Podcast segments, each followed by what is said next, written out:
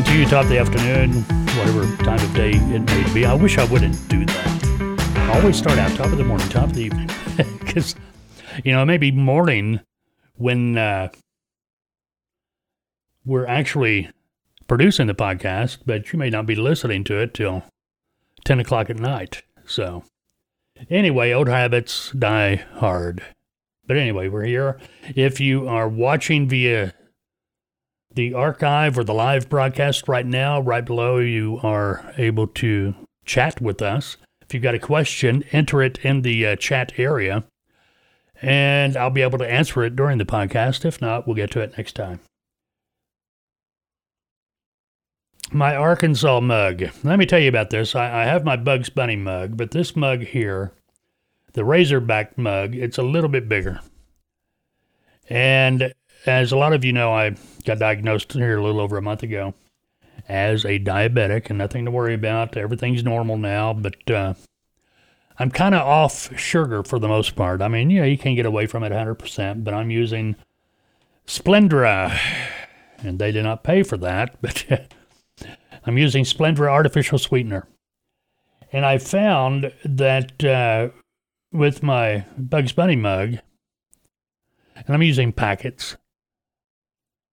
Two packets is way too much, and one packet just isn't enough. So I went to a bigger mug, which is the Razorback mug. And it's big enough to where two packets is almost spot on. Still not quite, but uh, pretty close. FBTV Video Live podcast, whatever we're calling it this week. We get together every week for uh, about half an hour or so, talk about things going on in the industry. If you have any questions, we're able to answer those for you. Uh, we talk about the industry. Today's topic, by the way, is going to be uh, freight broker bonds, better known as the property broker surety bond. That's the legal name for it. We're going to be talking about that. If you have any questions, comments, messages, you can email me at fbtv at freightbrokertv.com. As a client, you can email me or contact me direct, obviously.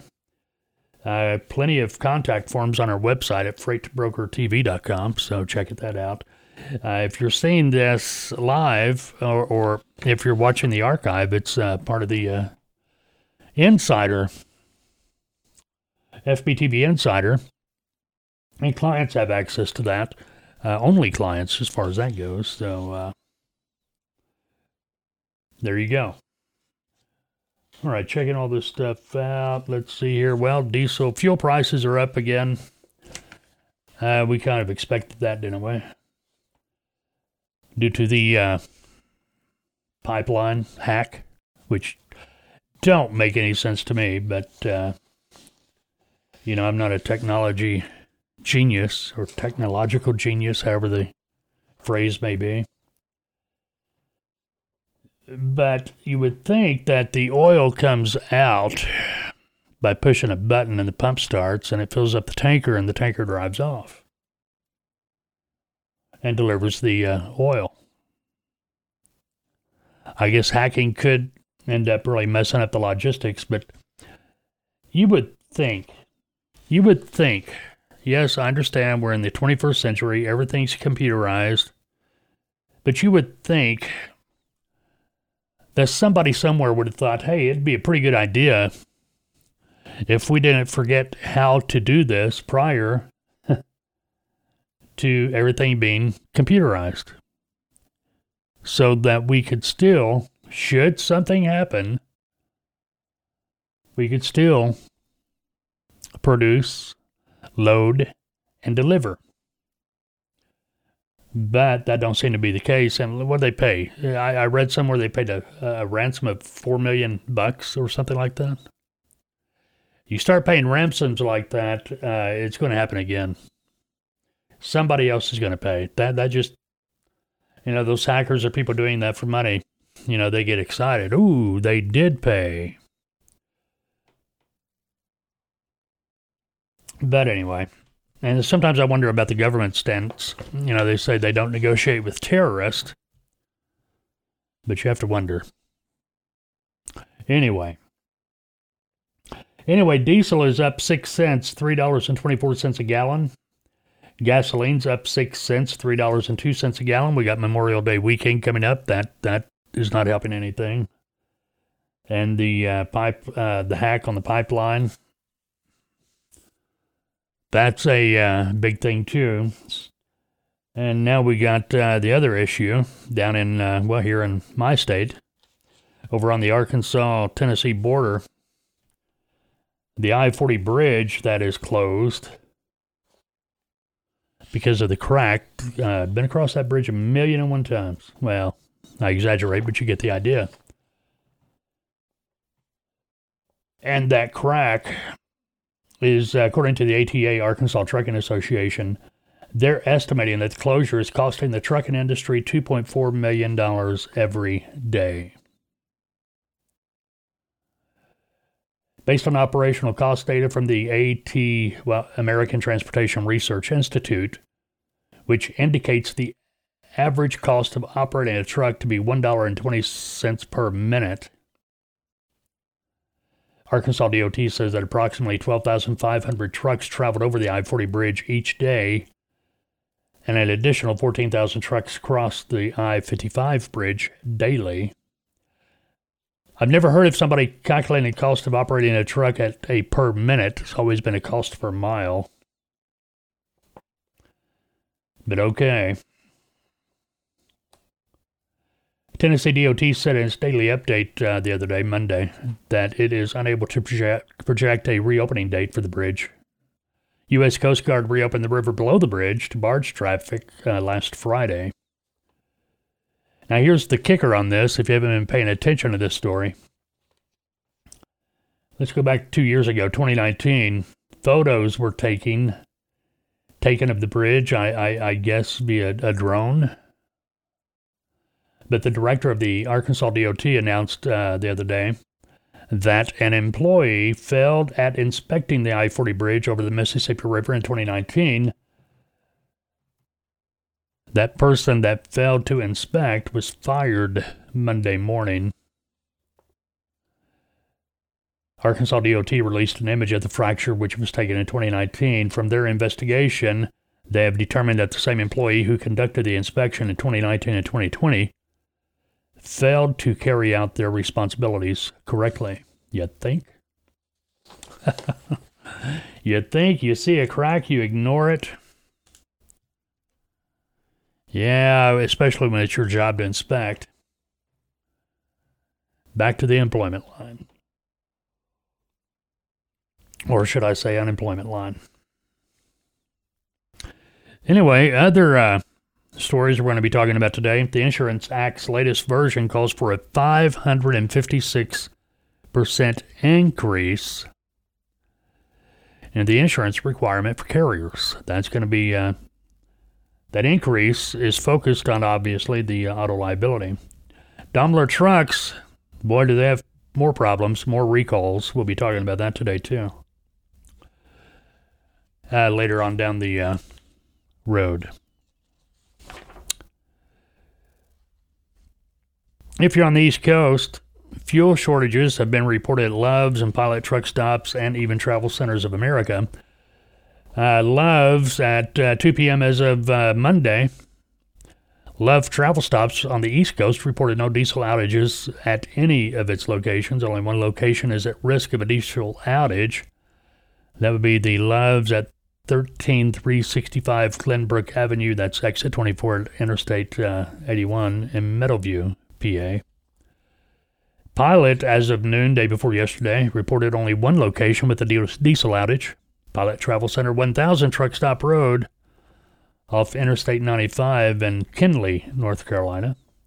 TA Travel Centers of America stated it's currently experiencing intermittent supply outages at sites and may be limiting the amount of gallons per purchase depending on location. However, TA does not have a list of affected uh, locations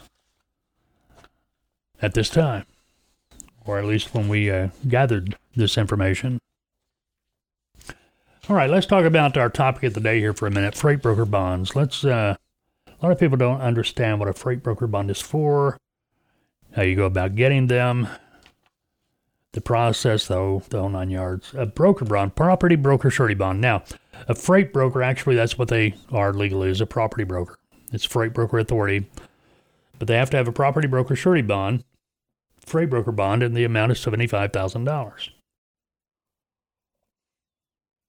These come in two versions BMC 84, BMC 85. One's a trust, one is uh, one you get through the insurance company or a bonding company. Understand that property broker surety bond is insurance. So you have to go through a licensed bonding company or insurance company to be able to get the bond. Now, if you're looking for a bonding company, you can do a search on the internet. They're all over the internet. And they are pretty well i'm not going to say easy to acquire but uh, first thing you're going to do is find a bonding company fill out the application and generally they're going to do a soft pull on your credit. Now what do i mean by soft pull in other words it's not going to correct uh, it's not going to affect your credit score they're going to do a soft pull kind of get the idea of what your credit's like take your experience into consideration and they will make a decision on whether to offer you a bond and at what price. It's insurance. Uh, premiums are going to vary. And that's going to depend on your experience, depend on your credit, you know, things of that nature. Bonds, I've seen them start as low as $1,000 a year, maybe just a tad bit less, 950 something in that ballpark. And I've seen them go up to eight, $9,000 a year and everything in between. So, my recommendation, if you're thinking about starting your own broker, uh, getting your own broker authority, is go out here and apply for a bond or at least get an idea, you know, apply for the bond too so you can see what kind of uh, premium you're going to be paying. Because once they tell you the premium, you may decide, no, not for me, not going to happen. Too much. or you may say, okay, cool. Now you're you, usually the quote for a bond, and I'm sure every bonding company is different, but in my experience, a quote for a bond that a bonding company makes available to you is good for two months. So you've got two months to get your authority filed, get the bond paid for, get everything put together to hold that rate. If you extend more than two months, you're going to have to reapply, obviously. Now, what is the property broker, the freight broker bond for? Well, in short, what it amounts to is if you are a freight broker and for whatever reason you fail to pay a truck for a load that that trucking company has moved for your brokerage, they can file a claim against your bond for payment. So maybe you agree to pay a trucking company $2,000 to move a load from point A to point B. For whatever reason, you did not pay that trucking company that trucking company can file the claim. If the bonding company investigates and they determine that, uh, yeah, that trucking company should have been paid, they will pay that $2,000 and you will be expected to pay the bonding company back. However, if they rule in your favor, well, it's closed, case closed.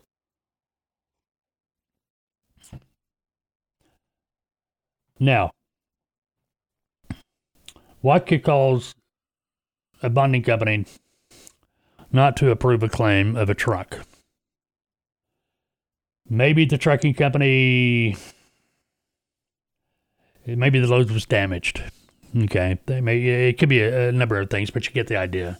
To where something went wrong with the load, therefore the uh, freight broker has determined, you know, they don't owe the trucking company anything because they did not complete the contract. Understand that whenever a trucking company moves a load for a broker, they are contracting to that broker to hold that load. Matter of fact, they're going to get a nice printed load confirmation with all the details. It's known as a carrier load confirmation. That is a binding contract. If the trucking company, or actually that load confirmation that's uh, uh, provided to the carrier, it's going to fall in with the broker carrier agreement that the uh, carrier uh, agreed to and signed when they first set up with that broker. these load confirmations is part of the contract. If the trucking company does not deliver the load, they never completed the load, so therefore there is no money owed. In other words, they didn't complete the contract. Make sense? Okay. I have seen trucking companies try to file a claim on a bond for a truck ordered, not used fee. And obviously that got kicked out real quick. But anyway, that's neither here nor there. But that's that's basically what the bond is for. Now, some people will file for their authority before they go for their bond. And, and some people are going to get their bond and then file for the authority or kind of make it happen at the same time. It's however you want to do it. I mean, it's up to you. I understand, though, if you file for your authority, what you're filing for generally is going to be your authority, the application for the authority, UCR BOC 3 and uh, when the authority is granted, it, it's it's going to be granted, but it will not be active until you add a bond because you're going to have the uh, uh authority BOC three UCR and the seventy-five thousand dollar property broker surety bond in place before your authority can become active. Now, just because you filed for the authority, maybe you filed everything together, the bond and the application, everything together. You paid your paid your fees or your agent that's doing it, everything's taken care of. Maybe you got your MC number, your DOT number. That does not mean you can broker yet. You cannot broker until the authority's been processed and you have been approved. You will be notified. So keep that in mind. Hope that kind of helps you understand. Now, if you have any questions, feel free to contact me either via email fbtv at freightbrokertv.com forms on our website, Freight Broker TV. Uh, as a client, obviously, you can contact me direct uh, here at Taltoa. Uh, calling me direct 479 668 0838. And for those of you who have my direct email, you can call me or um, email me at my direct email address. All right, let's talk about the Insurance Act. Uh, we've talked about this before in a podcast. When? Back in uh, 2019, a couple of years ago. This Representative Garcia proposed the Insurance Act. He's going to uh, basically raising the minimum amount of insurance that a carrier be required to carry as far as auto liability. Now, I think it's this guy, maybe another guy that was co sponsoring the bill previously. I think it is another guy, but I think there was two back in 19 that were doing this. But uh, they had six co-sponsors. But one of the co-sponsors put it in. They actually have a family that, uh, if, I'm remembering all this correctly, they they uh, owned a law firm, and their law firm specialized in lawsuits against trucking companies for accidents. So, uh, kind of a conflict of interest, if you ask me. But hey, if they can get it to go through, these attorneys, like, well, the ones that represent plaintiffs in a car truck accident or any type of a trucking company accident, they're going to have a lot more money to pull from because what they're wanting to do is uh, increase a minimum. The minimum right now is seven hundred and fifty thousand dollars for uh, auto liability, but they're wanting to increase it to. Are you ready for this? Four point nine two three million dollars. That's crazy. That's a that that's a hike of five hundred and fifty six point forty two percent. Everything's going up, but come on. This Garcia guy, he introduced the bill, the Insurance Act, in July uh, 2019, and he reintroduced uh, the measure for the 117th Congress back in April. According to the proponents of the measure, the Insurance Act is necessary since the minimum insurance requirement has not been increased since 1980. So, so, I mean, for crying out loud.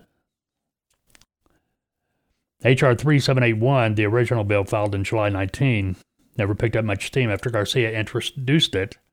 The partisan bill received only six Democrat co sponsors. Current Bill 2687 has received eight Democratic co sponsors when it was introduced back in April, but it really hasn't gone anywhere.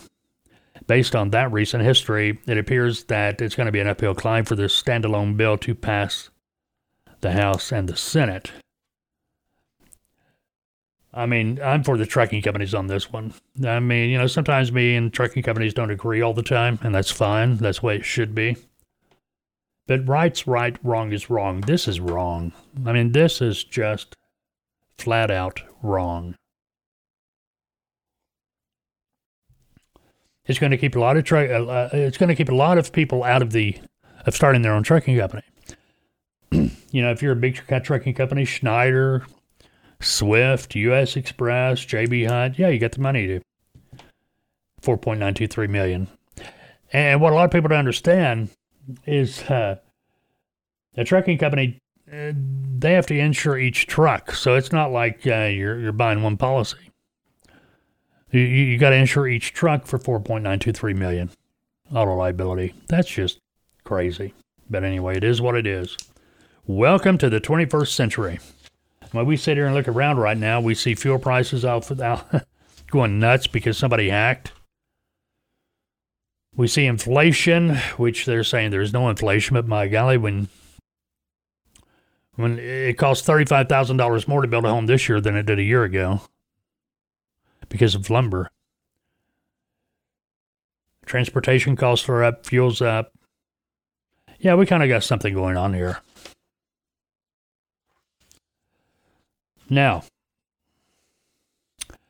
here's one that's kind of pretty much off the wall.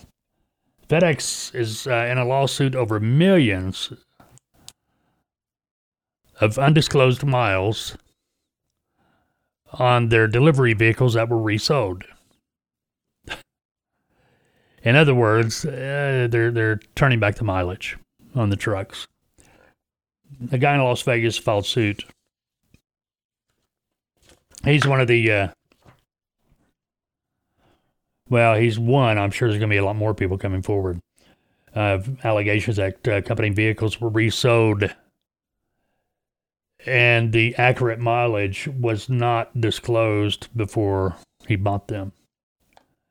Tom Layton, Henderson, Nevada, He's behind the lawsuit. He's experienced in the uh, commercial vehicle industry. He's been buying and selling trucks for almost half a century.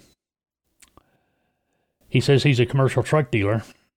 Over the past several years, he said he began to notice a pattern that some commercial trucks going through his dealership had odometer issues. He first uh, spotted the problem back uh, four years ago in March when he sold a Freightliner delivery truck to a FedEx contractor up in Washington. He said about a month later, the contractor called him. Hey, what are you trying to pull here? Layton was unaware that there were any potential problems with the truck that he sold. The contractor went on to tell him he uh, took the Freightliner delivery vehicle uh, into a Freightliner dealership, I guess.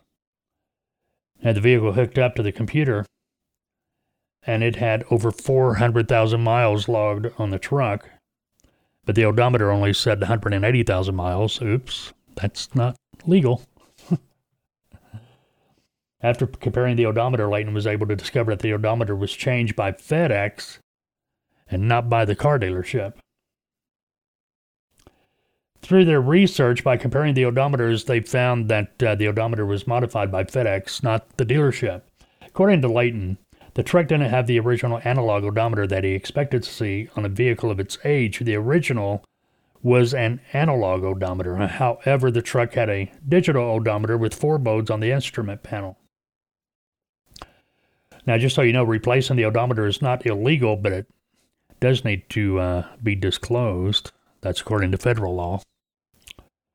A new odometer should be set with the vehicle's actual miles and it has to be disclosed with a sticker attached to the door jamb. If the actual miles are unknown, that needs to be uh, documented too. Layton alleges that the company, whether they had a valid reason or not, was not taking the proper steps to replace the odometers. They're replacing the odometer with one starting it back at zero and running 100, 150, 180,000 miles on it and then selling it. Layton filed a lawsuit against FedEx 2017 under the name of his company, uh, Nevada Fleet. After he looked at the details of hundreds of former FedEx trucks he bought, he alleges that of the four or five hundred vehicles he had purchased, about a hundred of them had replaced odometers, adding up to 18.5 million miles that were not disclosed to him. FedEx, where, where are they on all this? Well, they, they obviously deny it, the allegations, claiming that a third party company, and this company is called ARI, that FedEx had contracted ARI to take care of the sales process of their vehicles and that they were not the ones setting prices or selling the trucks. It was ARI. It was not us, FedEx states.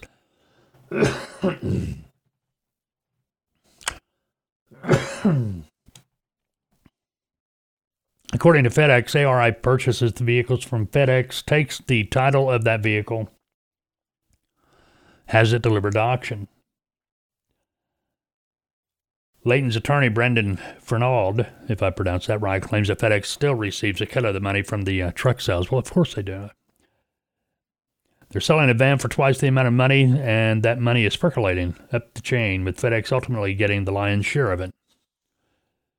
Claim against FedEx have gotten Layton banned from auctions that sell FedEx trucks, putting him out of business.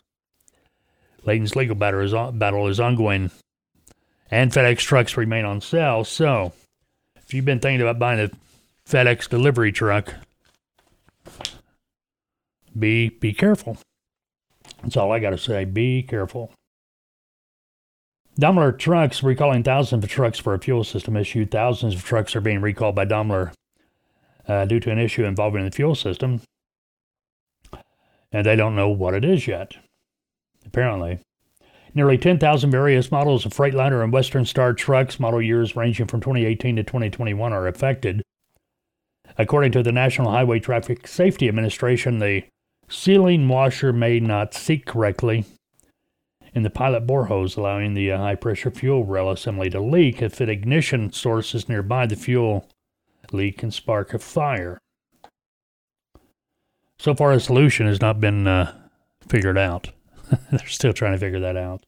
Following Daimler trucks are affected by the recall 2018 to 2020 Freightliner custom chassis, XB chassis, 2018 to 2021 FC CC XC chassis, 18 to 21 Freightliner 108 SD, 2018 to 2021 Freightliner 114 SD, 2018 to 2021 Freightliner Business Class M2, 2021 Freightliner Custom Chassis XB, and 2018 to 2021 Western Star 4700. Notifications to owners of affected trucks are expected to be mailed out by July 5th. So between now and July 5th, I guess if you blow up, sorry, or catch on fire. I say every time there's a recall, I still don't get this. Why? Okay, you know there's a problem that could potentially be fatal or catastrophic at least, but you're waiting two months before you do anything about it. Anyway, questions about the recall, you can contact Daimler Truck Customer Service 800 547 0712. Recall number FL886, NHTSA's number for this recall 21V326. That's 21V 326. Kind of crazy. Oh, what a world we live in. Maybe someday I'll straighten out. Hey, pretty important information coming your way here in the next couple of weeks from Taltoa. Stay tuned. Uh, if you would, subscribe. Uh, rate the podcast down below if you're using your favorite podcast app. You know, rate us, give thumbs up, five stars. What it does by giving us a good rating, it helps more people find it. Be looking for a new video on YouTube this week. We're going to be talking more about marketing. Matter of fact, uh, got it right here, the notes. We're going to be expanding uh, or continuing in the series uh, of uh, marketing. We're going to be talking about a blog. We were going to do that last week, but, well, things happen. But we're getting. I'm a matter of fact, scheduled to do this here in just a few minutes, so you know, be looking for that. All right, very good. Hey, listen, go have a great Wednesday, great week. Unless, of course, you've made other plans. And we will talk soon. Take care.